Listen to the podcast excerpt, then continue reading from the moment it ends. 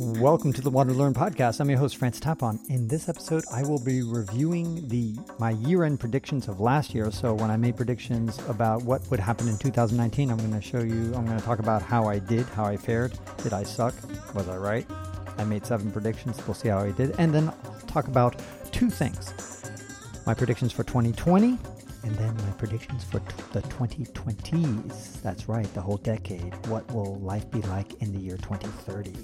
So, and what will happen in that whole decade? So, pretty bold predictions. We'll we'll go hammer one by one. But first, let's talk about what I predicted for 2019 and how I did. I predicted number one that Donald Trump will not be impeached. Now, in 2016, right after he was elected, I predicted that he would be impeached. In 2017, I repeated the same prediction that he would be impeached. And then finally in 2018, I was like, you know what? I didn't I thought that the Congress was going to take control. It would be completely democratic. And I was wrong. They didn't win. The Democrats didn't win the Senate. And I was like, oh wow, okay. Well, once the Democrats didn't win the Senate, I was like, there's no way they're going to be able to kick him out of office. And that's what I thought about the term impeached. In other words, that means get the guy out of office. However, I just recently learned, learned that I'm completely wrong. That's not the term of impeached. In fact, there, there have been three presidents that have been impeached Andrew Johnson and uh, Bill Clinton and Donald Trump. In fact, the House of Representatives just impeached him. And all three of those presidents, none of them actually left office early. They all served out their term. So when I hear impeached, I think of kicked out, and that's what I was talking about. And in fact, Richard Nixon was never impeached, he just resigned. So the whole prediction is a screw up on my part because I don't really understand the term impeached, or at least I didn't until now. So and besides, it's all screwed up because I was kind of like saying, well, he won't be impeached. Uh, sorry, he will be impeached. He will be impeached. And then I changed my mind. He won't be impeached. So am I right or wrong? Who knows? Because I'm taking such a wussy thing. Anyway, so I don't know if I give myself a point or half a point or no points. You decide, whatever. Regardless, I think uh, it's clear that Donald Trump will serve out the rest of his term, barring any f- crazy disaster in 2020. Bitcoin will double. My second prediction was Bitcoin will double in value in 2019. Now, just to take you back in 2018, I predicted that it would lose 80% of its value, and I was so close to act almost perfectly accurate. I predicted it would be at 4,444, down from nearly 20,000, and it went down to 3,800. Anyway, it was very close to, to my prediction. In 2019, I got even more accurate. Crazy. I completely nailed it. I predicted that it would double in value and would end over or just over $7,300. $7,300. Guess what it is? It's $7,333. just like crazy. I don't know how I nailed it that close. So either I'm super lucky, which of course I'm, I definitely get a bit of luck in this, or I actually know what the hell I'm doing. So regardless, I totally nailed the Bitcoin prediction twi- twice in a row. So you're probably going to be interested in what I have to say for 2020 or the 2020s. We'll get to that later. I predicted that the S&P 500 will gain 15% in 2019. I was wrong. It gained ne- nearly twice that much. It really had a bull market year. So I was right about the being a bull market, but I, I underestimated just how much of a bull market it was going to be. I knew it was going to be an above average year, but it really was a torrential, very good year. Number four, I predicted that Cyril Ramaphosa is going to win the South African presidential election, and he did. Number five, I predicted that Ati Abubakar will win the Nigerian presidential election, and I was wrong about that. In fact, Buhari stayed in power in Nigeria, so there I got that one wrong. So for South Africa, yes, Nigeria wrong. I predicted that a barrel of petroleum would go up 25% in price. And that I nailed it. Totally nailed it. I looked at the stock, which is called USO, which kind of tracks the price of petroleum. At the time of my prediction, it was $9.66. I said it would go up at least 25%. And a barrel petroleum was $45. And I predicted also that would go up at least 25%. Guess what? USO went up 33% instead of 25, so I was right. And a barrel petroleum went up 36%. Also, I said at least 25%. So I was right on both. Both of them went over 30%. Nailed it on barrel petroleum. That was good. So Bitcoin and barrel of petroleum, I know what the hell I'm talking about. And then finally, my seventh prediction was that I would finish the book of the Unseen Africa. The one thing that I should know about, the one thing I can control, I completely screwed that one up. I didn't get close. I didn't even get halfway done. I'm embarrassed. It's a disaster. I apologize to my patrons. Uh, it's I definitely have my work cut out for me. It's uh, it's a long story. I'm not going to get into the details, but anyway, that's that. But we will get into the details of my predictions for 2020. So since I was so good on predicting the Bitcoin price of 2018, I predicted that 80% decline, and then I predicted an a a rise of doubling, 100% rise. So what am I going what do I think is going to happen in 2020? Hmm, tough one. Well, I have to admit that I'm just not as confident as I was. It was easy to predict the 80% decline because when I made that prediction, Bitcoin had been rising like a demon. It was going so high, so fast. I was like, there's no way this is going to last. It's going to pull back and it's going to pull back in a major way. And it did. And then it pulled back, as often markets do. It overcorrected, went too far back. So then I, it was an easy prediction to make. It's going to bounce back and double. So that was kind of my logic in those times. But now that it's done that, I'm like, okay, hmm. On the one hand, it's doubled. So therefore, this next year, it should either pull back or be kind of flat. On the other hand, I'm so long term, I'm bullish on Bitcoin. So here's my prediction end of 2020. Right now, it's just like I said it was going to be 7,350. So I think it's going to get up to 10,000. So it's going to go up again. It's going to be somewhere above 10,000 by the end of 2020. So we'll see how accurate that is, but that's what I'm thinking so far. Number two, oh, and, and to be, let's be real specific about this, I would say that there's a 40% chance that it will end up between 6,000 and 10,000. 30% chance that it will pass 20,000, their all time high. I think it's highly unlikely that it will dip below $6,000. So that's it. But I think most likely it'll be somewhere around 10,000, a little bit more than 10,000. We'll see how it turns out.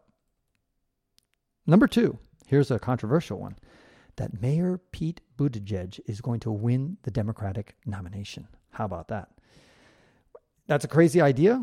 I'll briefly try to explain. I talk a, lot, a little bit more about it on my website, but he's doing pretty well he, in fact, he's leading as as I'm recording this in Iowa, the first caucus, and he's in second place in New Hampshire, the first primary. Now he's not doing that well in Nevada and South Carolina, and he's doing terribly nationally. He's only like eight percent nationally. But my thinking is is that two things. Number one, if he wins Iowa and if he does well in New Hampshire, that will put him in the national spotlight. And people are going to say, Buttigieg, Buttigieg, who the hell is this gay man? I want to know about him. So all of a sudden they're going to pay attention. So when South Carolina and North and Nevada start to vote, they're the next ones in line, they might actually pay attention to this guy they've been ignoring all this time. And once they listen to him, they might say, huh, interesting guy. Maybe I'll vote for him and he'll get a lot of fans and a lot more donations, raise a lot more revenue, and then all of a sudden be a force. So that's kind of number one. And the second reason, I talk about it in my podcast with Sim Blanchard, which you should listen to as the previous podcast. I talk about the, what I call the mirror theory. In other words, we often pick presidents that in the United States, we often like swing like a pendulum. We pick one guy who's, and then the next election, we pick somebody who's completely different in so many different ways, like the almost the opposite and then we swing back and make almost the opposite. So like JFK uh, was the opposite of Eisenhower, an old guy. JFK was this young Democrat, and Eisenhower was like the old Republican, you know.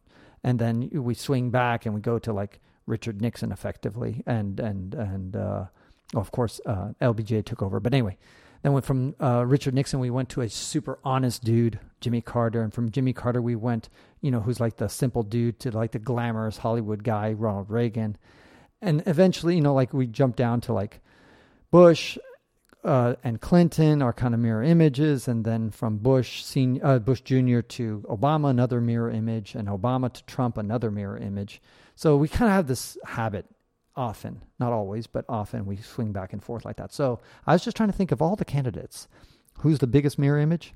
Buttigieg. He's he's kind of like the well, he's not a woman, but uh, he he's that would be even more mirror image than Donald Trump. But anyway, that's what I'm thinking. I'll probably be wrong about that too. Number three, though, I will predict that Donald Trump will lose the election uh, for 2020. And why? Well, one, I think we're going to be heading for a recession, which is my next prediction. Number four, I think we'll slide into a recession in the second half of 2020. So the economy will start to downturn, as it often does in cycles. We've had a very nice run for a long time, many years, and uh, and as a result, it's just going to hurt Donald Trump when the economy goes bad. And of course, he'll try to blame everybody but himself. But the voters will t- will will take it out, and also the people who were kind of like the lazy Democrats, the guys who just thought, ah, Hillary Clinton's going to win this easily, no problem. I don't need to get off my chair to vote for him. All those people will be kind of galvanized and say, okay, this time I'm not going to stay at home. This time I'm going to actually go out there and vote. So I just think that this time Donald Trump is going to have to fight harder to win those votes in those swing states, and and I don't think he's going to pull it off. But I was wrong last time. I might be wrong again. Number so number four, I talked about the that the GDP will sling into negative territory. That we're going to have a recession in the second half of 2020. We'll see if that happens. And number five, my final prediction for 2020 is that the S&P 500 will have a flat year. In other words, right now it's at 3,250. The S&P by the end of 2020, it's going to be more or less at the same place, plus or minus like 3%. So it might be a little bit below it, a little bit higher, but it's not going to have like a, a gangbuster year like it did this year. So that's my predictions for 2020. All right. Now comes the most fun part that I had is predicting by 2030 what's going to happen in the decade of the 2020s. Let's start with Bitcoin. Yeah, this is my favorite subject. It seems it's because maybe it's cause the only one I get I get right. My only prediction I've been consistently right on. So maybe I'm on a roll here, and I'm going to make a bold prediction, a very very bold prediction that by the 2030s by the 2030, by the end of this decade, bit one Bitcoin will be worth $100,000 or more. Wow. Can you believe it? Crazy, huh? $100,000. That's like easily more than 10 times what it is right now. Is that 15 times? Something like that? Poof, it's a lot.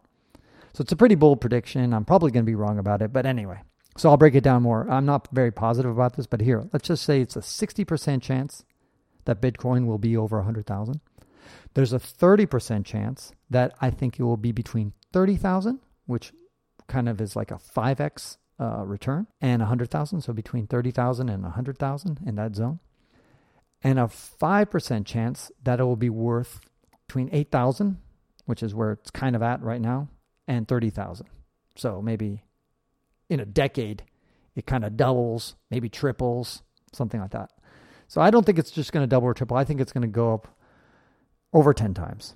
So we'll see. Number f- and there's a 5% chance that I'm utterly wrong and that Bitcoin will be worth less than it is today. And there's probably a lot of you nodding your heads right now saying, You bet, Francis, your Bitcoin fantasy is so whacked out. You are going to be so wrong. It's going to be worthless or it's going to be worth a thousand bucks or a few hundred bucks, whatever. And certainly a lot of people have said such dire predictions about Bitcoin before. So all we can do is just sit back and wait and find out who's right. It's going to take 10 years, but hey, keep an eye on it. Um, I, I, anyway, I guess I'll, maybe I should have a separate episode as to why I'm so bullish about Bitcoin. But for now, I talk a little bit about my website, but in the end, I think there's, there's good reason to believe it. Um, the basic idea is that we're going to hit an inflationary period for the world in the 2020s. We haven't had an inflationary period since the 1970s. And when inflation happens and va- and currencies are devalued and and become and lose a lot of their value as the governments print money, that will turn people off of traditional currencies and turn them on to Bitcoin because Bitcoin is kind of like the opposite of almost any currency out there because most currencies, central governments print and issue more currency every year. They inflate the currency and therefore they decrease the value of that currency over time. Bitcoin is the exact opposite. It actually the supply diminishes every single year. That not I shouldn't say that the the amount of new Bitcoin going into circulation at this point, since we have nearly 18 million Bitcoin, between now and the next hundred until the year 2140. So what's that? Uh, 120 years from now, they're only going to issue three million more Bitcoin, and we already have 18 million. So like almost flat there's like almost no Bitcoin that's going to be issued, new issuing issuance of Bitcoin. And the demand, I think, is going to go up. And yet there's like no supply. It's not like gold where you can mine some more or avocados or you can like plant some more. It's not like a good that you can like make more out of. It's just fixed effectively at this point. And you just need a, a few crises that will turn people on to this. So anyway, we'll see. Number two, the CPI will show, the CPI is the Consumer Price Index, will show that the United States will experience double digit inflation. That's right, guys, double digit. It's going to be the first time since 1981, I think, is the last time we saw double digit inflation when Reagan took over from Carter and he had to he had Paul Volcker as his dude in charge there and he, they put the slam on the economy to bring down the inflation rate, and it worked. Time is due. And I pity the next president, and they're going to have to potentially face that big, big challenge of inflation. So we'll see. Number three, now this one I'm a little bit, I've been having second thoughts about this prediction, but I'm just going to put my head down and just say, okay, right now, right now, one ounce of gold is 1,500 bucks. I think at some point in the 2020s, one ounce of gold will be worth, wait for it, $5,000. That will be the all time high it's ever been, way more than it's ever been. So, that I'm just a little bit less confident in because gold, from a historical perspective, in the last few years has had a pretty good run. So, I don't know if it's going to keep going higher. But if I believe that inflation is going to happen, typically people turn to gold during times of inflation. And so that's why it could have a spurt. That certainly happened in the 1970s for those historians out there, economic historians. So I think that will happen again, but we'll have to see. That's also why I think Bitcoin will do well because Bitcoin is even more scarce than gold. It's it's super scarce. Number 4, I think Syria is going to become a hot tourist destination. Yeah, tourists are going to go back to Syria in the 2020s things are finally going to calm down. And Syria was a pretty happening place back in the day before they got all their problems. And I think people will return en masse. I should have a metric to measure that, but anyway, let's just say it's going to go up 10 times tourism, which is probably not that big, bold of a prediction because right now tourism is practically zero. But here's a more interesting prediction. My fifth prediction for the 2020s. I think China's going to undergo a revolution like a major revolution. Why? Because in the 2020s, their vast productive population, that population that's in that are the baby boomers generation, in between let's say 50 and 60s, that have been just fueling their huge rise up, that humongous population is going to start to retire and start to become unproductive because usually as people retire, they become less productive for the society. And behind it is a tiny, tiny one child per family generation that's going to have to support these old dudes, their parents.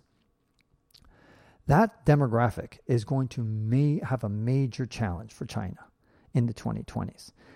And I've always said that China is just one good recession away from going through a revolution, like a major recession. And in fact, it hasn't had one since 1978, for God's sakes. Since Deng, Deng Xiaoping took over and, rev- and created this kind of liberalization policies to open up the Chinese and, and to go more capitalistic. Since 1978, China's been on a fucking roll. It's just been doing so well. And so, of course, people are happy to put up with the downsides of their totalitarian government and their communist government because things are going well. So, as long as they're going well, people will say, like, you know what? Let's not throw them. If it ain't broke, let's just keep it.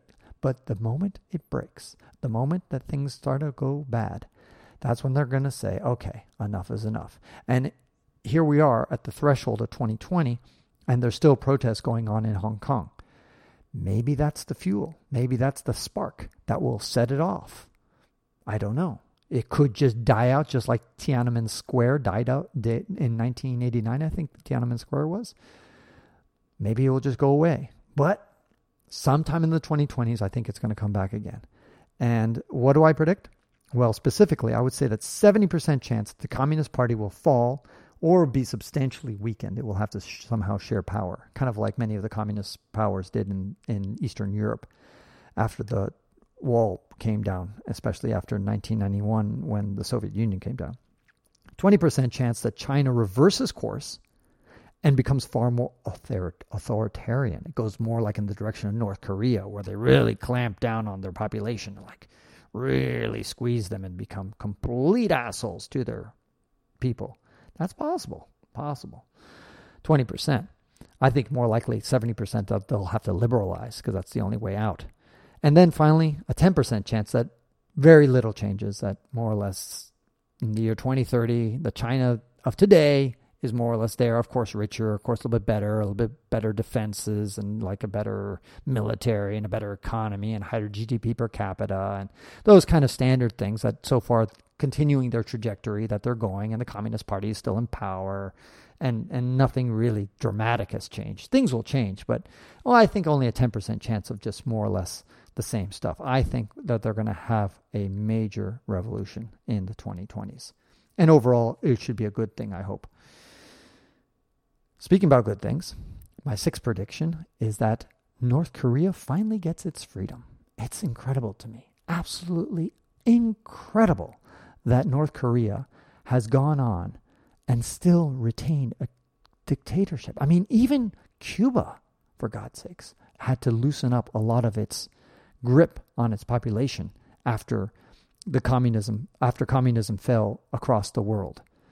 But somehow, I mean Albania gave it up. Eastern European countries all gave it up. Russia gave it up. Everybody gave it up. Except Cuba loosened it up a lot, but really, North Korea is just incredible how they just survived all that revolution and somehow kept on to it. So I think part of the reason is that they have a certain amount of support from China. And I think if China goes into that revolution, as I just described, and their kind of big daddy support that they're getting from China disappears because China is forced to liberalize, then North Korea, uh oh, they're going to be caught holding the bag, and there's going to be no way for them to kind of fight the forces that are probably brewing there. They're just not brewing enough. So I just think that will change in the 2020s. My seventh prediction for all you feminists out there is that the United States will finally have its first female president, which is kind of weird. I mean, it's like I always think it's interesting that countries like Germany have had a lot of European countries have it. I, Pakistan, for God's sakes, Pakistan had uh, Benazir Bhutto, a female prime minister. I mean, Pakistan, guys, really. and they have had, and that was like, what is that, 30 years ago or at least when when you know it's incredible. Pakistan had it. And we're like united states we're standing for our liberal as liberal values and we like you know female power and all this other stuff. But shish it's incredible. And there's several other nations that are you would think uh, would i mean chile for example chile had a female has a female president and yet the united states for all its pound, chest pounding and saying, hey, yeah, we're free for and women are treated fairly and all this other stuff. And yet, never have we had a female president. It's amazing. Amazing. Gotten close. Well, not even gotten close, frankly. Uh, I remember Geraldine Ferraro, Ferraro, Ferraro. Anyway, she was a vice presidential nomination for uh, for when uh, Mondale was running in 1984 against Ronald Reagan. I remember that was the first like, ooh, wow, a vice presidential candidate who's a female. But she, I mean, Mondale was completely destroyed. Won one state, one state, his state, Minnesota, I think it was. That was the only state that he won. So that was it. And I, and then I guess uh, McCain picked uh, that Alaskan crazy woman up in uh, anyway Republican woman. I forgot her name. She just got divorced recently. Anyway, I'm blanking out on her name. You guys know what I'm talking about. Just think that sometime in the 2020s, and there's going to be not one, not two, but three presidential elections. So the you girls out there, listen up. You got three chances to win: the 2020, 2024, and 2028. Those are the three chances that a, a female can win. So let's see. We'll see. But here's a more interesting question regarding that. When are we going to get the first atheist president? Really? I mean, we we don't even have an atheist atheist senator. You look at polls, and you're like, what's the opinion poll of rapists? And I think rapists score higher than atheists in many polls. At least it did like five, ten years ago. I mean, atheists are seen as like the devil. I mean, it's not like you just don't believe in God. It's that you believe in Satan. I mean, it's really funny, like how anti atheist this country is, the United States is. It's amazing. I'm positive. I think it's going to be kind of like homosexuality, that whole revolution in the last 20 years, let's put it, that gays have suddenly become far more accepted. And before that, it was interracial marriage. Before that, interracial marriage, whoa, that was like totally taboo back, you know, 50 years ago. Completely taboo. Crazy. There's a great movie, old movie, black and white movie, I think it was with uh, Sidney Poitier. It's Guess Who's Coming to Dinner. Um, great movie. And it's kind of like the, the story back in that era, I think it was over 50 years ago, that a woman is going to marry a black man. And I'm like, whoa, that was totally. But Hollywood is like always on the, the cutting edge of these kind of societal changes and captured that moment. And eventually the rest of society cat, caught up. And nowadays, most Americans have no problems with interracial, interracial marriage and they think it's totally fine and no problems. They think it's healthy. Um, that's a big change from 50 years ago. Huge change. And same thing with gays and lesbians and uh, to that matter, transgender and all this other stuff. It's crazy revolution. When I was a kid, being gay was just like nobody wanted to admit that they were gay. That was like horrible. That was like a death sentence. Ellen DeGeneres didn't want to admit it. Anderson Cooper didn't want to admit it. You know, and on and on. There's all sorts of people who finally came out of the closet once it was safe to come out of the closet. I think a lot of people will come out of the closet coming out atheists once it's safe to come out of the closet. And there's been a movement thanks to the four horsemen of the apocalypse. Like, um, anyway, you guys know the four horsemen of the apocalypse. Uh, it's Dawkins and, uh, oh God, I'm blanking out on all, all their names. That guy starts with an S. Anyway, I'm not going to mention. You look, Google it up. But anyway, there's uh, there's been a movement. Let's put it that way for a surge of atheism, or at least so it seems. I don't think it's happening very fast, but I wish that at some point people will loosen up and accept it. But I I wonder if like a Muslim will get elected before an atheist. I mean, really, possible. I mean, right now, actually, think about it. There's a, those congresswomen. I think there's been one atheist congressman, maybe in history. I could be wrong about that. Don't quote me. But I definitely know that we've had a couple of Muslim congressmen or congresswomen uh, part of the Gang of Four, by the way, is one of them is at least one of them is one of them's Palestinian. So I guess maybe she might be a Muslim. Who knows? I don't follow her too closely. But based on that fact, I would guess that maybe, maybe a Muslim president will it will be more likely than an atheist president. We almost got. Remember when what's his face? Uh, that that uh, Republican from Utah who's now a senator. He's a Mormon. Hey, that almost happened. Well, I'm really digressing on this topic, so I'll get back into the, my predictions. Number eight South Africa's GDP per capita ranking in African continent will fall. So, right now, so way back when, like 50 years ago or so, South Africa was the number one GDP per capita in Africa. They were the richest country based on GDP per capita, kicking ass. Well, in the last 30 years or so since independence, they have steadily dropped down to two, three, four, five, six, seven. Today is now seven. So I just think it's going to drop another notch, maybe to eighth, maybe to ninth, maybe now Namibia or Algeria. I think Algeria is due. Algeria is going to be a really rich country if they ever get their political act together. So it's possible that Algeria will pass it up. But I don't think it's going to drop out of the top 10. I don't think South Africa is going to be that screwed up. Um, but it's just not going in the right direction. God, what a what a failed uh, failed country that is in so many respects. It's I'm really depressed about it. Anyway, number 9. Here's a crazy one. Facebook will be less important and powerful than it is today. So, be, let me be clear about what I mean by that. If you look at, I, I think it's still going to be a major player. So if you look at, let's say, IBM, AT&T, General Motors, Microsoft, these were all companies that still exist today. They're still super powerful companies, but they're nowhere. They're way past their peak heyday. Back in the day, AT&T, Ma Bell was a monopoly. It kicked ass. It was the total the, the only place to get a phone was AT&T. IBM was the only guy to give you a, a mainframe computer. General Motors was wasn't the only place to get a car, but pretty much dominated. And Microsoft was the only place to get an operating system, or Microsoft Word, or all that kind of stuff, more or less. They had a complete monopoly. They were, and then all of them fell from power. They're still very powerful today, but they fall they fell dramatically.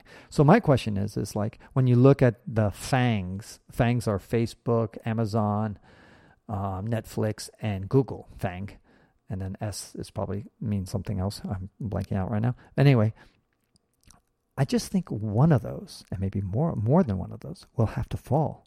And out of all those FANGs, those big darlings of today, I think Facebook is the most vulnerable because of the privacy issues, because it's so involved in their life and the way they kind of just they just make a lot of mistakes. And Netflix, it's not as it doesn't irritate people like Facebook can irritate you. Everybody likes Netflix more or less. Um, Amazon, there's a lot of people who have anti-Amazon feelings, but it's in the end, it's not like a huge anti-Amazon feeling. Google, same thing. A lot of people don't like Google. They, are like, oh, it's too intrusive. They know everything I'm doing and AI and blah blah blah. But I think out of, the, of that group, Facebook has got is is the most in danger of people just saying, "Fuck you. We're leaving you. Goodbye. We're moving on to something else." Now, what that something else is, I have no idea.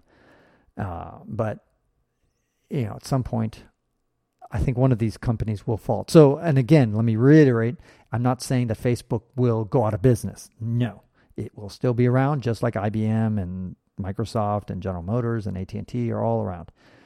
They'll just be not the big darling and, and the uber powerful company that it is today, so dominant in its space. So that's my prediction. And number 10, I will have visited by the end of this decade, the 2020s, all the countries of the world. And that would be actually very easy to accomplish because I only have about 70 countries left.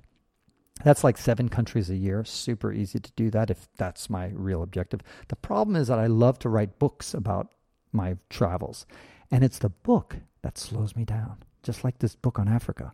It's just crazy. It's how long it's been taking me to finish this book. It's killing me. So I got to get better at writing books more swiftly. So that's my my big plan. So I need to do West and Central Asia, which is between now and the 2022. And then from 2023 to 2026, I'll do East Asia. So that's like Japan and India and all the Southeast Asia, all that simple, easy touristy stuff that everybody does. I haven't been to those most of those places. And then 2027 to 2030, I want to buy a boat and go to all of Oceania. So that includes not just the big places like Australia and New Zealand, but also all those tiny, tiny little Micronesia islands and that kind of stuff, including the Caribbean. And also, there's a, about five South Africa, sorry, South American countries, maybe six or seven, I don't know, that I haven't been to. So I got to see those South American countries. I don't know how I'm going to fit that in, but anyway, somehow finish that up by the end of the decade, and then I'll be ready to die. I'll be dead. What else is there to life at that point? Mars, Mars, Mars. Oh, yeah, I should make a prediction about Mars. I think there's a good chance that we'll land a human being on Mars. Yeah, I would say like more than 60% chance. Yeah. I know for sure we'll get a human being on Mars by in the 2030s. That's like 90% chance that we'll do that in the 2030s. But with Elon Musk, he's a pretty headstrong dude. I think he might pull it off and get a human being to land on Mars. And then also you got Jeff Bezos, who's, you know, Blue Origin. He's doing trying to do the same stuff. So I guess I should throw that in as prediction that we're going to land a human being on Mars. I don't know if he'll be alive though, or she'll be alive. Maybe the whole crew will die on a crash landing. So I don't know. Does that count? A living human being will land on Mars. May not be able to get back. They might have some complication, some technical thing, and they'll just die there. Yeah, that's what I predict. Yeah, we're going to get people there. They're going to land, and it's just going to, the mission is going to have a big problem, and they're going to die. Hmm. Sad story, but, you know, I think about all the people who died trying to come to the quote unquote new world from the old world, crossing that ocean. That was crazy. Crazy. Wow, I could make so many more predictions. I probably should. Hmm. This is fun it's going to be fun to like check back in 10 years and find out if I was right or wrong about so many of these things. So, anyway, go check out my website. My website is francistapon.com and search for predictions. You'll see all my past predictions and my and this prediction as well. You can see more detail about it. And then if you sub- want to support what I do, join Patreon, patreon.com slash ftapon. It's a great way to support me and get something back for it. Because I don't believe in just asking something for nothing. I really don't. I don't, I'm not like, here, give me charity, something like that. No, I want to give something back to you. So for as little as $2 a month, you can join up and you're going to accumulate credit for a book. So let's say the book costs, let's just say $30. After 15 months of support, you're going to have $30 having given to me. And all I do is I give you a book for free. Well, not for free. You gave me $2 a month, but that's all it is. It's a way to get a book. Simple. So just do that. Simple. And if let's say you support me for 60 months, sorry, not for $60 worth, then I'll send you two books. You know, it, it, that takes 30 months. God, that would be terrible if it took 30 months to get a book out. But anyway. And my favorite one is my $25 reward. For $25 a month, that's $300 a year, you will accumulate credit for $300 and then you can get any gift for $300. I get so many things. Like right here, I'm, I'm standing here, I've got a camera that, a camcorder that was sent to me. I get anything that you can possibly get on Amazon, almost anything, gets offered to me. I am one of the top 250 reviewers on Amazon. Out of the millions of reviewers out there, I'm in the top 250. And so what happens? Companies offer me a lot of stuff. Every day I get offered like a hundred products. I say no to 99% of them. Just tell me what you want. And I'll probably get it on Amazon and give it to you as a gift for your support for 25 bucks a month. Hey, and you just tell me what you want. Your wish list could be clothes, could be jewelry, could be makeup, could be a bed, could be a couch. could be a computer, kitchen stuff. Anyway, it's just it's limitless. I'm not going to bore you with all the possibilities. It's a great way to get something and at the same time support me. And I appreciate that and I give back to you. Wow, this has been a longer than expected podcast, but I hope it is uh, been interesting for you. And uh, this is Francis Tapon encouraging you to wander and learn in the 2020s. And that concludes this episode of the WanderLearn podcast, where we explore travel, technology, and transformation. If you'd like to see the show notes with links to what we talked about, or if you'd like to comment on the show, or if you'd like to ask me a question, then go to wanderlearn.com and click on this episode. If you'd like to connect with me, just remember ftapon. That's my first initial and my last name. ftapon is the username I use on all social media. You can also get to my website by going to ftapon.com. And here's one last reason to remember ftapon. If you like what I do and would like to get rewarded for supporting my projects, then go to patreon.com slash ftapon. That's where you can pick up some remarkable rewards for as little as $2 a month. And now for five quick favors. Number one, subscribe to the WanderLearn podcast. Two, download it. Three, share it. Four, review it somewhere. And five, sign up for my newsletter at wanderlearn.com. Our theme music was composed by Eric Stratman. This is Francis Tapon, encouraging you to wander and learn.